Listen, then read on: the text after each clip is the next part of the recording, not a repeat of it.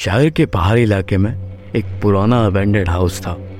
वहाँ के लोगों का कहना था कि शापित था और जो कोई भी इसमें जाता था it would now return teenager का एक ग्रुप ने उस अंधेरे और तूफानी रात को घर में घुसने का फैसला लिया। जैसे ही वो घर के अंदर पहुँचे, उनकी मुलाकात एक शांत चुप्पी से हुई। उनके पैरों के नीचे पुराना फर्शबोर्ड की क्रेकिंग की आवाज़ आ रही थी।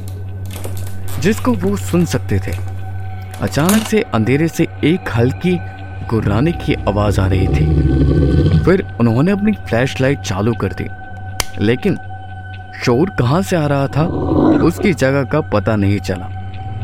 जैसे ही वो घर के और अंदर जा रहे थे, उन्हें दीवारों पर नाखून से स्क्रैच किए अजीब आकृति मिली।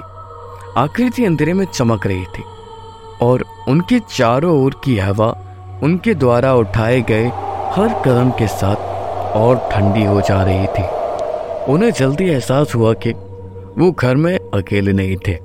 कोई चीज़ अंधेरे में उन्हें कंटिन्यूसली वॉच कर रही थी। वो अंधेरे से आने वाली बेहोश, फुसफुसाहट और भयानक हँसी सुन सकते थे। लेकिन वो ये नहीं देख सकते थे कि कौन या क्या आवाज़ कर रहा था।